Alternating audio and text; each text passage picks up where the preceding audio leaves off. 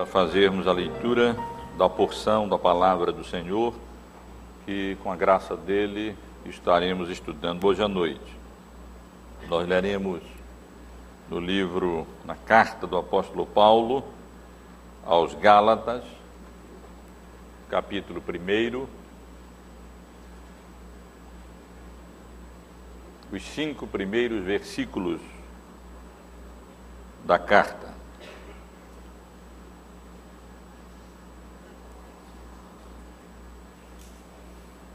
Paulo, apóstolo, não da parte de homens, nem por intermédio de homem algum, mas por Jesus Cristo e por Deus Pai, que o ressuscitou dentre os mortos, e todos os irmãos, meus companheiros, às igrejas da Galácia. Graça a vós outros e paz da parte de Deus nosso Pai e do nosso Senhor Jesus Cristo, o qual se entregou a si mesmo pelos nossos pecados para nos desarraigar deste mundo perverso, segundo a vontade de Deus, a vontade de nosso Deus e Pai, a quem seja glória pelos séculos dos séculos. Amém. Meus irmãos, na semana passada, dentre outras coisas, eu ressaltei duas características da carta que o apóstolo Paulo escreveu às igrejas da Galácia.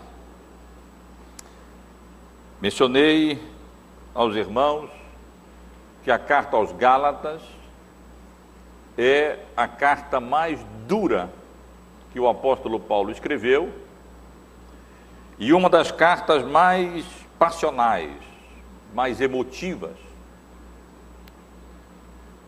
que saíram da pena do apóstolo Paulo.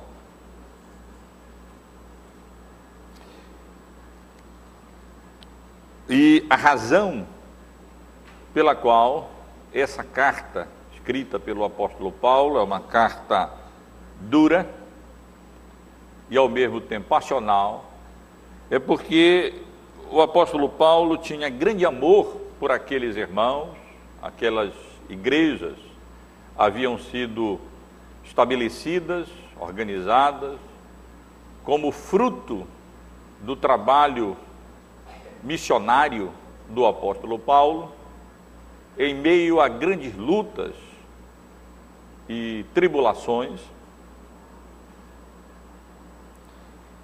E, no entanto, pouco tempo depois do estabelecimento daquelas igrejas, aqueles irmãos queridos estavam dando ouvidos a falsos mestres, falsos ensinadores que haviam se intrometido na igreja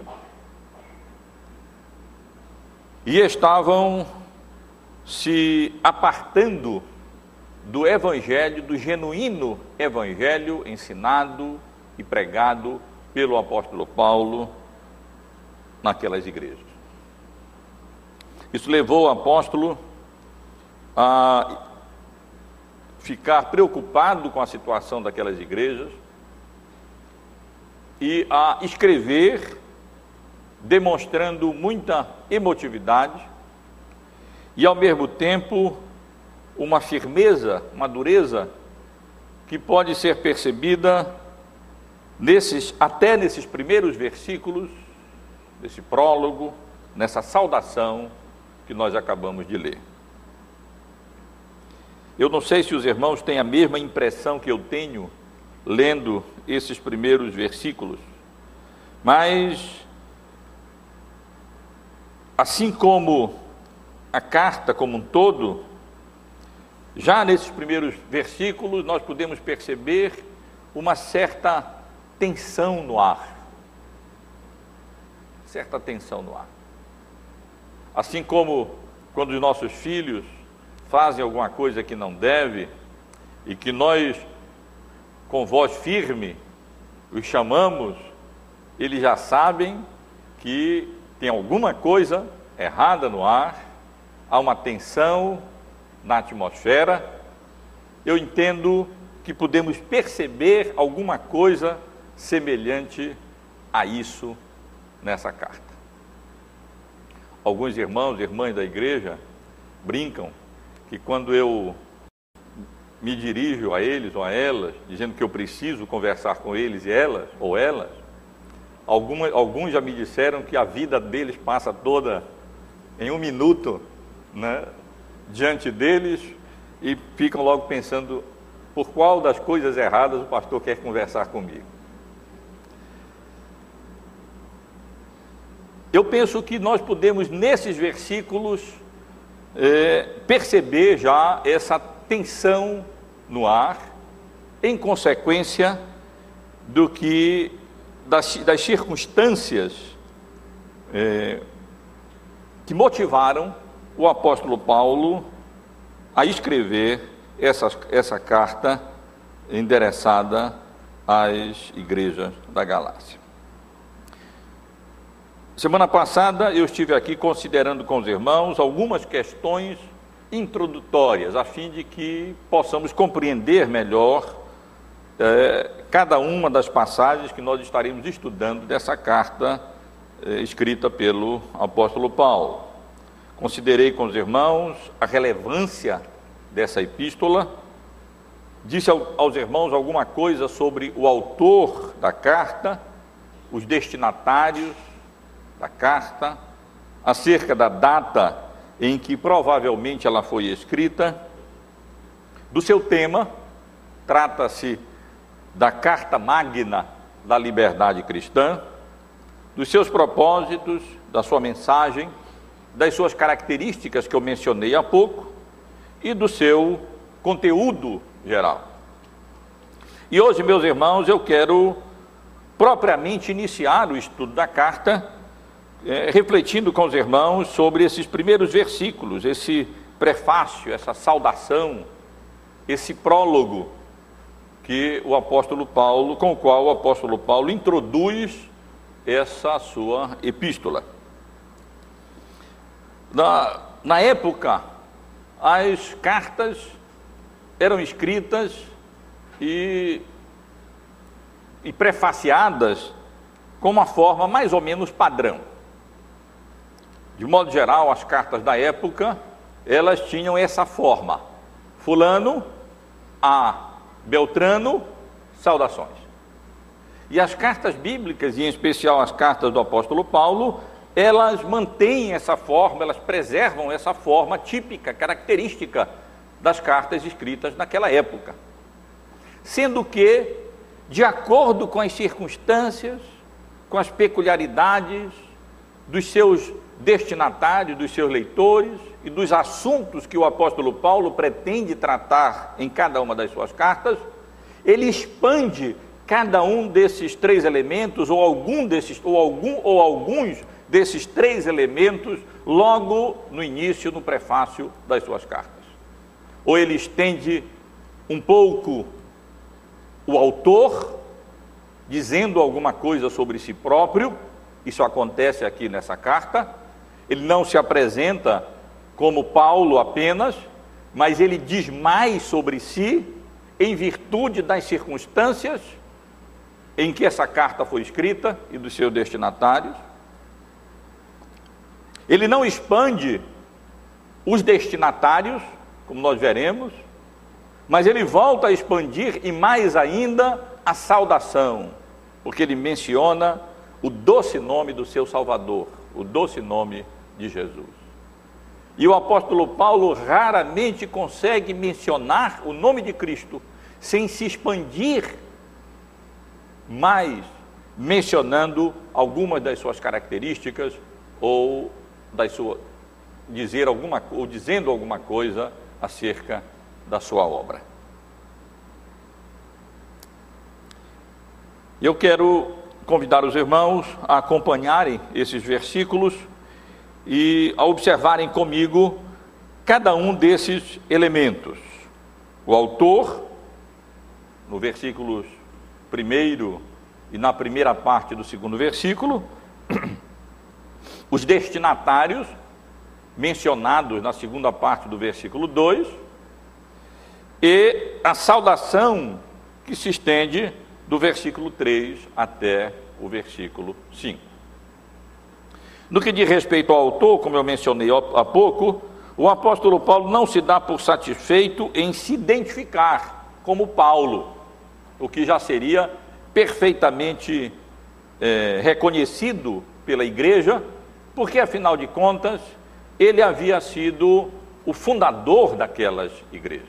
O apóstolo Paulo havia estabelecido as igrejas da Galácia, como estive aqui discutindo com os irmãos no domingo passado, durante a sua primeira viagem missionária. Passou algum tempo ali com aqueles irmãos naquelas, igrejas, tanto quando ele subiu e depois quando ele retornou, fortalecendo, confirmando, estabelecendo aquelas igrejas na, da Galácia. E portanto, na realidade, bastaria ele se identificar como Paulo e ele já seria perfeitamente identificado pelas igrejas.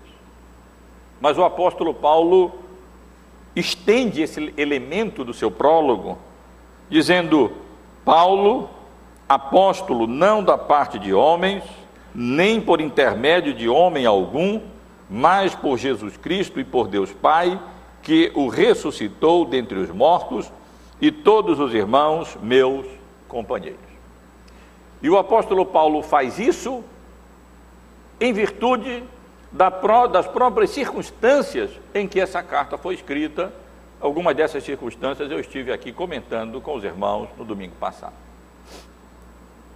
Percebe-se logo nesse, nessa identificação todo o conflito que estava é, existindo ali nas igrejas da Galácia. Uma das maneiras de desacreditar a mensagem é desacreditar o mensageiro. Uma das maneiras de fazer com que as pessoas não venham a dar crédito ou venham a desacreditar uma mensagem é desacreditando a pessoa que comunica a mensagem, entrega a mensagem. E, meus irmãos, era exatamente o que os judaizantes, os opositores do apóstolo Paulo, estavam tentando fazer nas igrejas da Galácia. Eles chegavam naquelas igrejas e eles insinuavam que o apóstolo Paulo não tinha autoridade, ou pelo menos ele não tinha a mesma autoridade que os apóstolos de Jerusalém, e portanto eles que reivindicavam estar a serviço ou sob a autoridade apostólica da, da igreja de Jerusalém, é, teriam mais autoridade que o apóstolo Paulo. E exatamente por isso, o apóstolo Paulo se identifica logo no primeiro verso, logo no início da sua carta, não apenas se chamando de Paulo, mas lembrando que ele era um apóstolo. Não um apóstolo, como a palavra às vezes é empregada na Bíblia no sentido genérico, um enviado qualquer.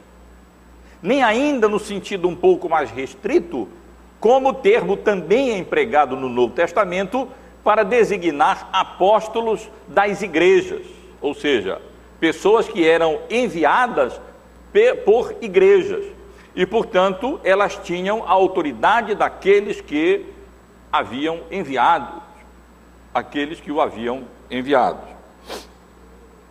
Mas, na verdade, meus irmãos, o apóstolo Paulo está aqui reivindicando autoridade apostólica no sentido técnico e no sentido estrito com que o termo apóstolo é empregado no Novo Testamento. O apóstolo Paulo está aqui desde o início e ele vai expandir mais esse assunto, ele vai defender a sua autoridade apostólica, depois no restante do capítulo 1 e em parte do capítulo 2, como nós estaremos considerando nos domingos seguintes, exatamente porque era preciso fazer isso, porque a sua autoridade estava em jogo, a sua mensagem estava sendo questionada e a sua autoridade estava sendo questionada, e o apóstolo Paulo defende a sua autoridade apostólica, argumentando. Ele não era um apóstolo da parte de homens, nem um apóstolo por intermédio de homens, mas era um apóstolo de Cristo, diretamente comissionado pelo Senhor Jesus Cristo. Esta era uma das características do apostolado. Os apóstolos, no sentido específico, restrito dos termos, do termo, eles eram pessoas que haviam sido comissionadas com diretamente pelo Senhor Jesus, com autoridade conferida diretamente pelo Senhor, e haviam sido testemunhas da ressurreição do Senhor Jesus Cristo.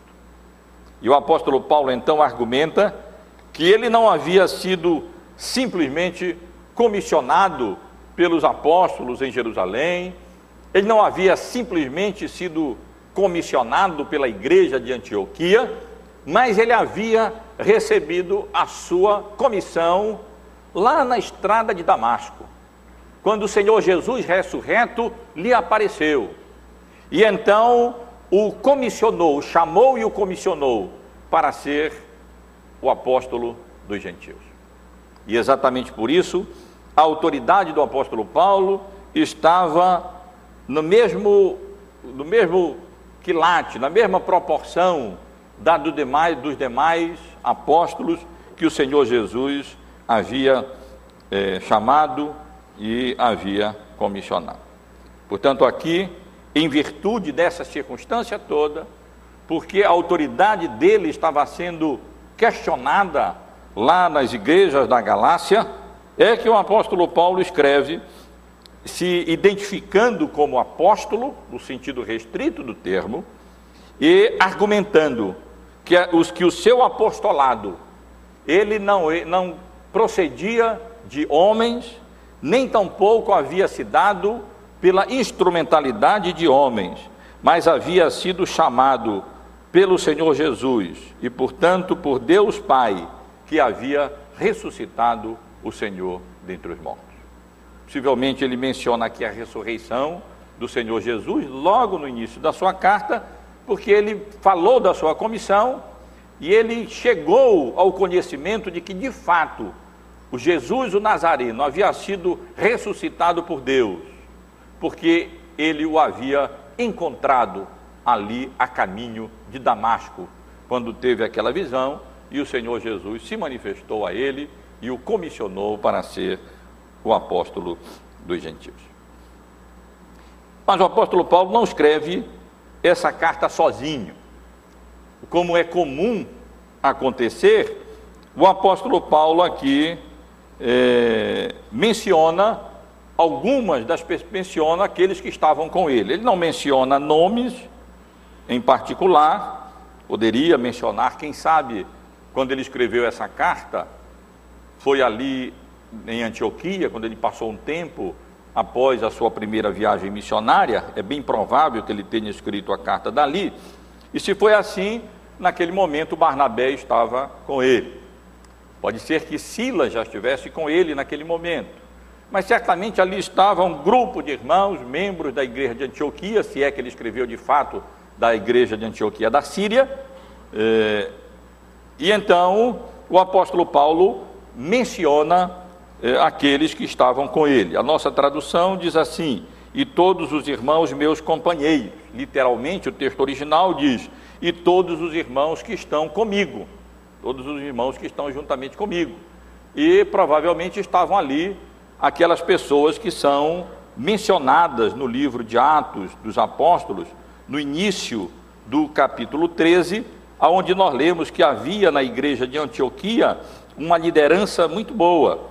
Havia ali profetas e mestres, havia Barnabé, Simeão, por, por sobrenome Níger, Lúcio de Cirene, Manaim, Colácio de Herodes, o tetrarca e várias outras pessoas que eram, faziam parte ali da liderança da igreja de Antioquia. E é possível que o apóstolo Paulo esteja aqui escrevendo essa carta, e lembrando que ele não estava, num certo sentido, escrevendo sozinho. Era ele quem estava escrevendo a carta. Mas ele estava ali na companhia daqueles irmãos e é, estava expressando não simplesmente a sua opinião, mas ele estava expressando a opinião dos seus companheiros também, daqueles que estavam com ele. Ah, ele estava expressando ali, na, na sua carta também, o mesmo pensamento que os com seus companheiros eh, tinham, a igreja tinha no que diz respeito a essas questões que serão tratadas aqui nessa carta. Mas mais importante do que isso é que o apóstolo Paulo estava escrevendo com autoridade apostólica debaixo da inspiração do Espírito Santo de Deus. E aquilo que ele escreve é autoritativo, especialmente por causa disso, porque é infalível. A, a carta que nós estaremos estudando não é simplesmente a carta de um homem, não é um escrito meramente humano, não representa a opinião apenas de uma pessoa ou de algumas pessoas, mas na condição de apóstolo, com autoridade conferida pelo Senhor Jesus, de maneira inspirada, o apóstolo Paulo escreve aquilo que era útil para a edificação daquela igreja e que Deus julgou útil é, revelar e registrar para edificação das suas igrejas ao longo do tempo até o retorno do Senhor Jesus e o estabelecimento final do seu reino eterno. Isso, meus irmãos, acerca do autor. Acerca do destinatário, eu tenho muito pouco a dizer, porque o apóstolo Paulo tem muito pouco a dizer também. É, posso dizer apenas que se trata de uma carta circular. Não foi uma carta endereçada a uma igreja apenas, mas foi uma carta endereçada às igrejas da Galácia. E se a carta foi realmente endereçada às igrejas que estavam ali localizadas no, do centro para o sul, conhecida como a Galácia do Sul, eh, ali na Ásia Menor, então o apóstolo Paulo está escrevendo àquelas igrejas que foram fundadas por ocasião da sua primeira grande viagem missionária. A igreja de Antioquia da Psídia, a igreja de Icônio, a igreja de Derbe e a igreja de Lídia, de, de, de Listra, acerca das quais nós lemos o seu trabalho missionário no capítulo 13 e no capítulo 14 do livro de Atos dos Apóstolos, que nós acabamos de estudar depois de dois anos considerando esse livro eh, aos domingos à noite. E, portanto, foi uma carta que deveria ser enviada a uma daquelas igrejas, deveria ser lida pela igreja. Se aqueles irmãos quisessem copiar, muito bem, poderiam tirar uma cópia, é possível que isso tenha ocorrido. E então a carta foi enviada a outra igreja, e aquela carta seria lida naquela igreja, e ela deveria percorrer aquelas igrejas da Galácia para orientar aqueles irmãos, advertir aqueles irmãos contra o perigo de se apartar da graça. E o dever deles preservarem a liberdade tão cara, comprada pelo preço que foi o sangue do Senhor Jesus derramado em lugar daqueles irmãos, daquelas pessoas na cruz do, na cruz do Calvário. Portanto, trata-se de uma carta circular, uma carta endereçada eh, provavelmente àquelas igrejas mencionadas no capítulo 13 e 14 do livro de Atos dos Apóstolos, e também o que chama atenção, meus irmãos, no que diz respeito a essa menção dos destinatários da carta, e por isso eu mencionei há pouco que aqui nós já percebemos a tensão no ar. Aqui o apóstolo Paulo não diz uma palavra de elogio àqueles irmãos. Isso não era costume do apóstolo Paulo. Se os irmãos forem ler demais, os demais prólogos do apóstolo Paulo, quando ele menciona os destinatários, ele sempre menciona alguma palavra carinhosa, alguma palavra elogiosa acerca dos seus leitores. Apenas, por exemplo, quando ele escreve aos Romanos, ele chama aqueles, os seus destinatários, os seus leitores, de amados de Deus. No prólogo, no versículo 7 do capítulo 1. Quando ele escreveu a primeira carta à igreja de Corinto, uma igreja cheia de problemas, cheia de conflitos e problemas, inclusive morais, ele se refere àqueles irmãos como santificados de Deus. Na segunda carta, ele chama, ele se refere a todos os santos que viviam lá em Corinto. Escrevendo aos Efésios, logo no, seu, no prólogo, no capítulo 1, no versículo 1, ele chama os destinatários daquela sua carta de santos e fiéis. Escrevendo aos Filipenses, ele os chama de santos, aos Colossenses, de santos e fiéis irmãos, e assim por diante. Mas quando ele escreve às igrejas da Galácia, ele simplesmente escreve às igrejas da Galácia. Atenção, está no ar. Ele não chama de fiéis irmãos, de santificados. O apóstolo Paulo está escrevendo de maneira firme, de maneira dura, extremamente preocupado pelas, circunstâncias e pela situação daqueles irmãos que ali estavam se apartando do Evangelho da graça de Deus, porque eles estavam querendo acrescentar também aquelas cerimônias próprias para a antiga dispensação, mas absolutamente indevidas e impróprias para essa dispensação do Evangelho.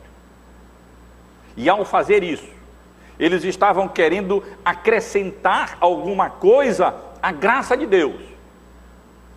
Mas ao acrescentar alguma coisa à graça de Deus, eles estavam na realidade se apartando da graça do Senhor. Portanto, aqui o apóstolo Paulo não se refere aos seus leitores como santos, como santificados, como santos e fiéis, como fiéis, mas ele simplesmente escreve e se refere aos seus destinatários como as igrejas da Galácia. Ponto. Mas ele volta a se estender agora no, na sua saudação. A partir do versículo 3 até o versículo 5, nós vemos o apóstolo Paulo saudando aqueles irmãos, aquela igre aquelas igrejas, como era costume nas cartas da época, como mencionei há pouco, e como era costume do apóstolo Paulo também. Ele faz isso, em primeiro lugar, dizendo: graça a vós outros e paz da parte de Deus nosso Pai e do Senhor Jesus Cristo. Ele poderia simplesmente dizer saudar como os gregos normalmente saudavam nas suas cartas na época, dizendo Hairei, alegria, como era uma saudação típica das cartas gregas na época. Uma maneira de desejar felicidade, alegria para os seus leitores. Ou ele poderia saudar aqueles irmãos da maneira típica judaica, shalom, paz. Mas o apóstolo Paulo saúda aquela igreja aqui, como ele costuma, costumava saudar uh, as igrejas de um modo geral. Graça e paz. Graça apontando para a fonte da salvação, a graça de Deus, a vontade soberana daquele que faz todas as coisas de conformidade com o conselho da sua vontade e paz, é Irene no grego. O resultado da salvação. Aquele estado que, pela misericórdia e graça de Deus, aqueles que foram alcançados pela graça de Deus, desfrutam em Cristo Jesus, tendo paz consigo, paz com Deus e paz uns com os outros. O que marca, na verdade, como resultado da graça de Deus na nossa vida. É, a salvação cristã. E ele então, na realidade, deseja aquele, aqueles irmãos E ali ele vai logo tocando na ferida. Quando ele deseja graça e paz.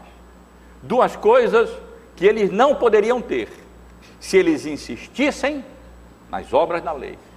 Se eles insistissem em afirmar, em declarar e crer que a salvação não era, que a graça de Deus não era suficiente para a salvação das pessoas. Que apenas crer na eficácia da obra redentora de Cristo na cruz do Calvário não era suficiente para que alguém se transformasse em cristão, fosse um cristão.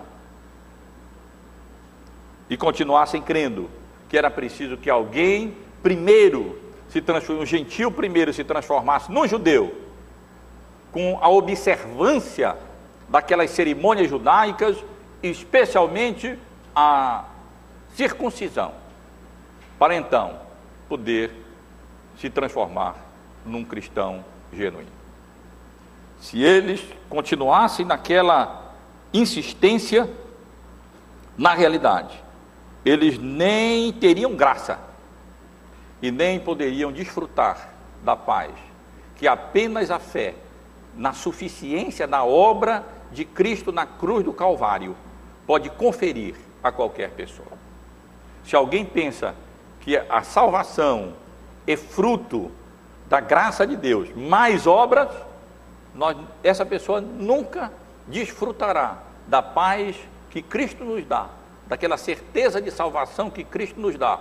Porque a nossa salvação não depende de obras, não depende de nossas, dos nossos méritos e de virtudes que nós não temos, mas ela depende exclusivamente, se sustenta exclusivamente na graça e na misericórdia de Deus, através da obra que Cristo realizou em nosso lugar na cruz do Calvário. Portanto, irmãos, eu percebo, pelo menos aqui nessa saudação, graça e paz já o apóstolo Paulo apontando para o problema. Aquela igreja não tinha paz, nem com Deus, nem eles estavam em paz uns com, uns com os outros, e eles estavam correndo o risco de se apartar da graça de Deus em Cristo, porque eles estavam dando ouvidos àqueles falsos mestres que estavam ali ensinando que era preciso eles permanecerem naquela observância de dias próprias da antiga dispensação e na observância da circuncisão própria para a antiga dispensação, mas absolutamente imprópria agora, que o Senhor Jesus havia vindo a este mundo e derramado seu sangue na cruz. E quando a realidade daquelas figuras e daqueles tipos e daqueles dias e daquelas cerimônias havia se cumprido na pessoa do Senhor Jesus Cristo.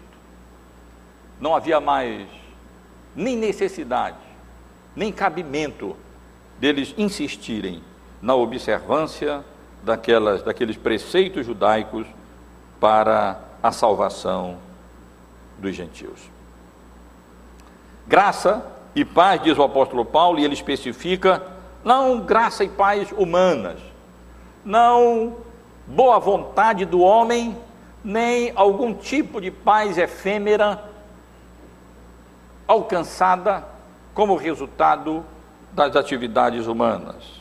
Mas a graça e paz ele especifica, não deixando dúvida nenhuma, da parte de Deus, nosso Pai, e do nosso Senhor Jesus Cristo. E o apóstolo Paulo poderia parar aqui. Mas, como mencionei aos irmãos, se os irmãos observarem as, nas cartas do apóstolo Paulo, quando ele menciona o nome de Jesus, é comum o apóstolo Paulo se estender um pouco mais. Ele não pode se calar. Nós podemos perceber uma certa urgência do apóstolo Paulo chegar e tratar desse, do problema que ele queria tratar ali na igreja da Galácia. Nós podemos perceber que o apóstolo Paulo está com pressa de entrar logo nessa questão, nesse assunto, nesse problema todo, nesse conflito que motivou a sua carta. Tanto é que nós não encontramos nesta carta o que acontece praticamente em todas as cartas do apóstolo Paulo. Logo após o prólogo, logo após essa saudação, é comum o apóstolo, nós encontrarmos nas cartas do apóstolo Paulo uma seção aonde ele enaltece os seus leitores, os seus leitores e dá graças a Deus pela vida dos seus leitores. Mas nós não encontramos essa seção aqui.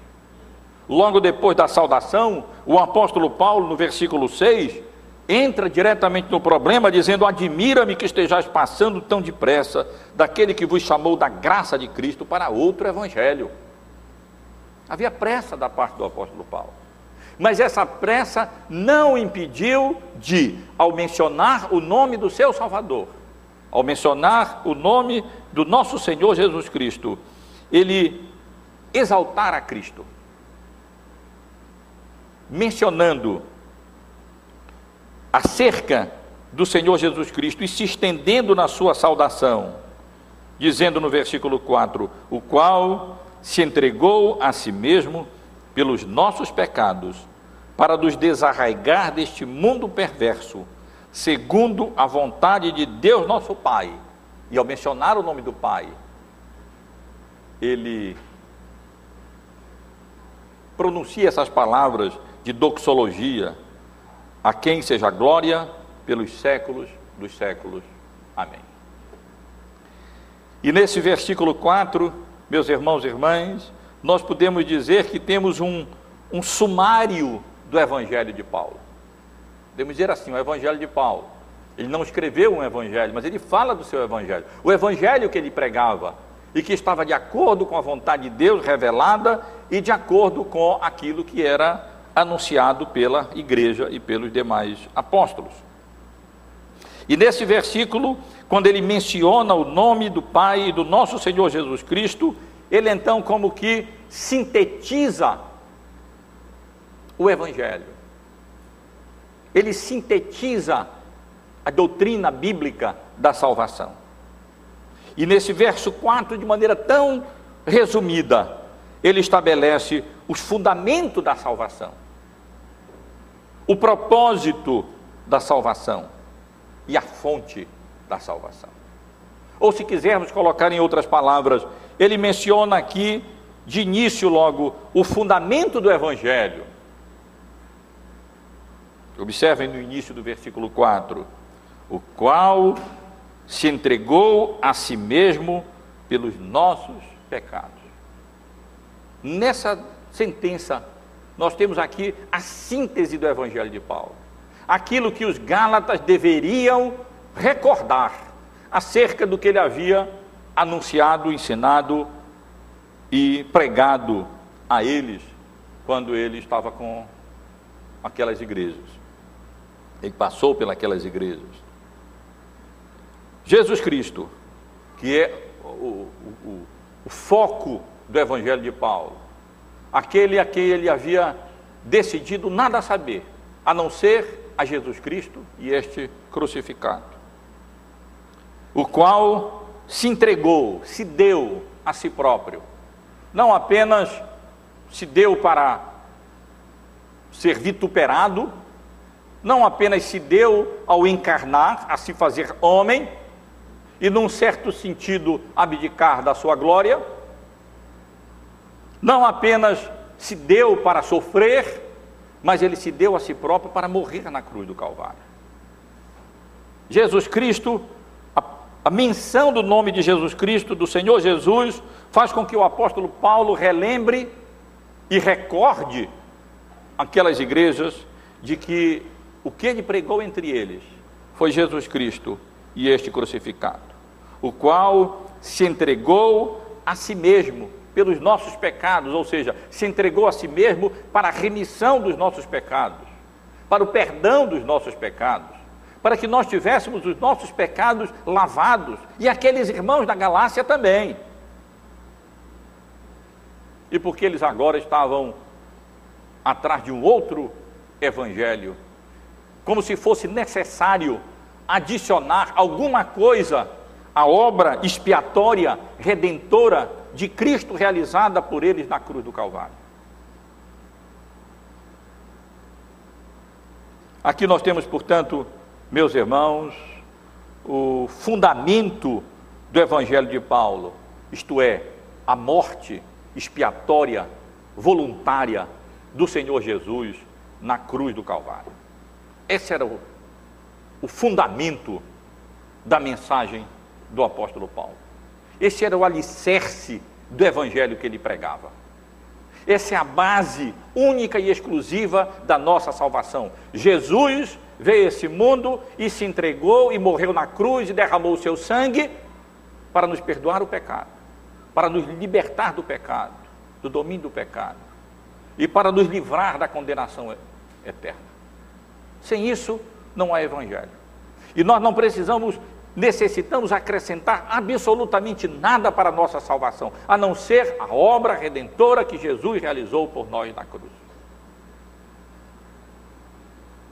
Mas nesse, nesse pequeno versículo, meus irmãos, nesse sumário do evangelho genuíno anunciado pelo apóstolo Paulo, ele lembra também aqueles irmãos da Galácia, não somente o fundamento do seu evangelho, a morte expiatória de Cristo na cruz, mas também o propósito pelo qual Cristo veio e se deu a si próprio e morreu em nosso lugar na cruz do Calvário. Nós encontramos aqui no grego, como no português, uma cláusula final no versículo 4, introduzido pela preposição para, para nos desarraigar desse mundo perverso. Foi por isso que Cristo veio a esse mundo e foi por isso que Cristo se deu para ser morto e seu sangue ali foi derramado de maneira expiatória na cruz do Calvário. Foi para nos desarraigar desse mundo perverso. Eu não sei se desarraigar é a melhor tradução para essa palavra original aqui. É uma palavra interessante porque é a única vez que o apóstolo Paulo utiliza essa palavra aqui traduzida por desarraigar. E nas outras vezes em que essa palavra é utilizada, tanto na, no Antigo Testamento, na tradução grega do Antigo Testamento, como no Novo Testamento, ela designa resgatar resgatar. Como, por exemplo, Deus resgatou o seu povo lá do domínio de Faraó. Assim também Cristo veio a esse mundo. E nós podemos dizer que, no sentido, a morte expiatória de Cristo na cruz do Calvário é uma operação de resgate. Podemos lembrar aquelas histórias de aventura ou filmes de aventura em que há uma preparação para uma operação de resgate, alguém foi levado cativo, está sendo dominado, está preso, e então alguém vai para providenciar a libertação, o resgate. E é exatamente o que essa palavra significa aqui. Cristo veio a esse mundo para nos resgatar. Ele veio a esse mundo para nos libertar. Ele morreu na cruz, ele se deu a si próprio para nos arrancar de que? O texto nos diz: desse mundo perverso. Ou literalmente, desse século maligno. Os irmãos lembram que essa palavra século, século aparece em Romanos, o apóstolo Paulo a utiliza no capítulo 12 da sua carta aos Romanos, dizendo: Não vos conformeis com este século e a mesma palavra é utilizada aqui, traduzida por mundo. A ideia não é nem um período da história, nem esse mundo físico. Nós não somos, Cristo não veio para nos retirar deste mundo. Mas a ideia aqui indicada, irmãos e irmãs, é a ideia desse mundo dominado pelo maligno. Desse mundo que vive de maneira contrária, em oposição ou alheia à vontade de Deus revelada na Sua palavra. Nós podemos pensar das, das ideologias desse mundo, nós podemos pensar no, no, nos costumes desse mundo, nós podemos pensar nos prazeres desse mundo, nas modas desse mundo, na mentalidade desse mundo, que não expressa e na realidade é contrária à vontade de Deus revelada na Sua palavra. E Cristo nos veio para nos libertar de tudo isso. Desse mundo que, segundo a vontade de Deus, a palavra de Deus, está lançado no maligno. Nesse mundo que é regido pelo diabo e seus demônios. Por esse mundo que vive absolutamente alheio à vontade de Deus. E Cristo veio, e ele se entregou, e ele morreu na cruz do Calvário, para que nós que estávamos escravizados a essa mentalidade mundana, a, essa, a essas ideologias mundanas, a esse pensamento mundano, a uma vida mundana, nós pudéssemos ser, pela misericórdia e graça de Deus, pelo poder de Cristo, pela obra de Cristo, pelo sangue de Jesus Cristo derramado na cruz do Calvário, resgatados, arrancados desse império do mal, desse mundo debaixo da, do governo satânico, do maligno, e pudéssemos ser como de fato fomos, resgatados e transportados para o reino do Filho do seu amor. Foi para isso que Cristo veio a esse mundo. Ele veio a esse mundo para que nós deixássemos de ser escravos do pecado e do diabo. Ele veio a esse mundo e se deu a si próprio e morreu morte cruenta, sangrenta, expiatória, que paga culpa na cruz do Calvário, para que aqueles leitores das igrejas da Galácia fossem libertados, como ele vai mencionar depois, dos rudimentos desse mundo, da escravidão desse mundo, desse dessa mentalidade, da mentalidade do mundo, da escravidão a essas coisas que não expressam a vontade de Deus revelada na sua palavra. E meus irmãos, aqui o apóstolo Paulo, nesse versículo só, ele também menciona a fonte do Evangelho, do seu Evangelho, do Evangelho genuíno. O fundamento desse Evangelho é a morte expiatória de Cristo e a isso não se acrescenta nada. A esse fundamento não pode ser acrescentado nada como necessário à nossa salvação. Essa é a boa nova do Evangelho que nós não somos salvos por obras da lei e não precisamos fazer nada para ser salvo, a não ser depositarmos a nossa confiança nas mãos de Cristo. Crermos na, efi na eficiência, na eficácia e na suficiência da sua obra expiatória na cruz do Calvário.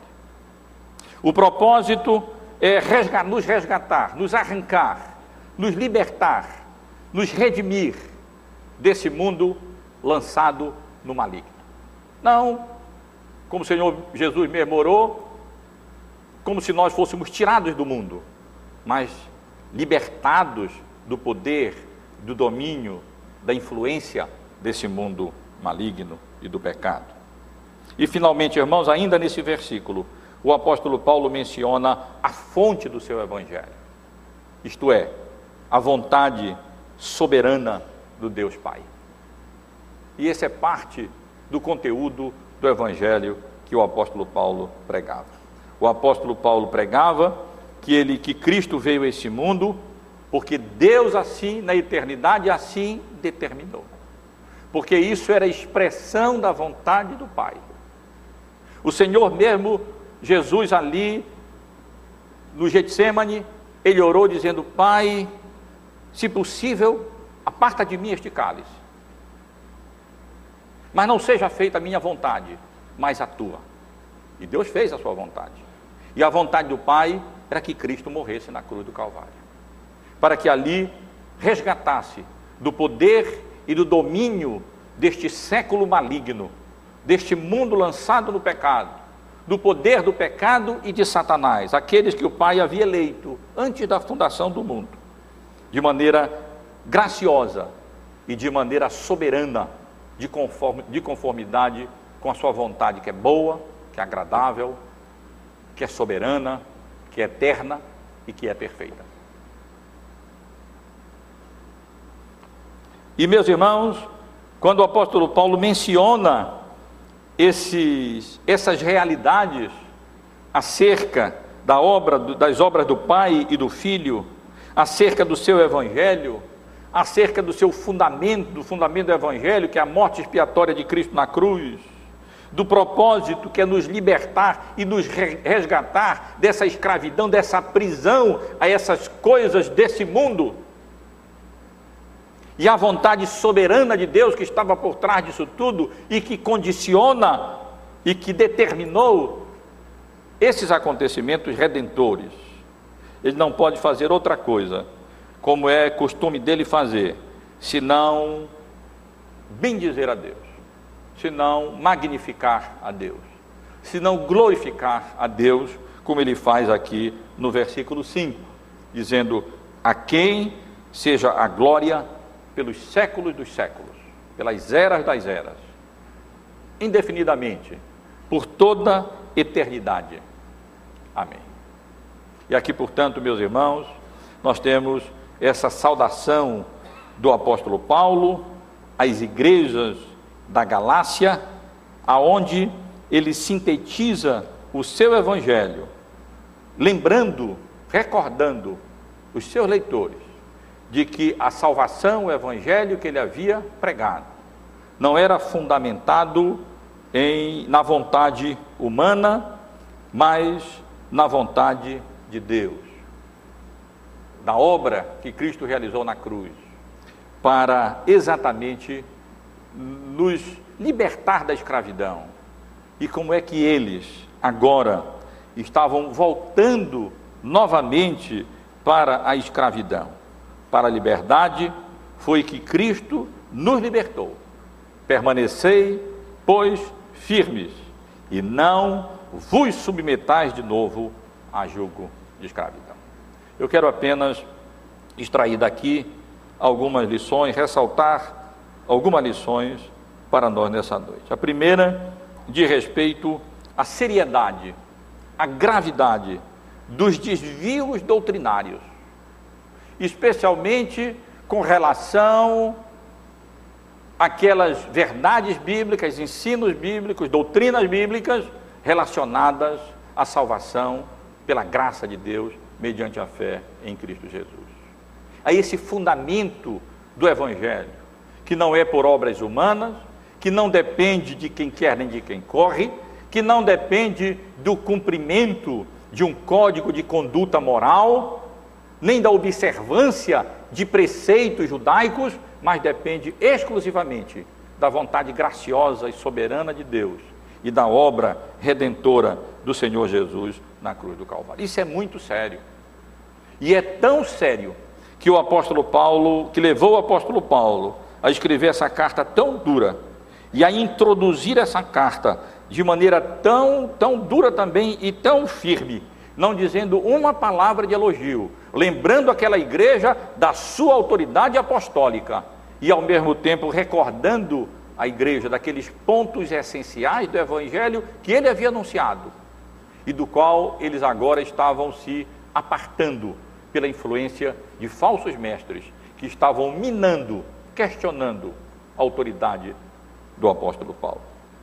A segunda lição, meus irmãos, eu quero ressaltar de respeito é, ao propósito da morte expiatória de Cristo na cruz do Calvário. Foi nos resgatar desse mundo maligno. Foi para isso que o Senhor Jesus veio a esse mundo. O Senhor Jesus não veio a esse mundo e morreu na cruz simplesmente para nos tornar felizes. O Senhor Jesus veio a esse mundo, derramou seu sangue, se deu a si próprio em nosso lugar para morrer na cruz do Calvário, para que pela graça dele, pela operação do Espírito Santo, nós pudéssemos é, ser renovado na nossa mente, para usar a linguagem do apóstolo Paulo na, na sua carta aos Romanos. Para que nós não deixássemos, nós deixássemos de ser conformados a esse século mal.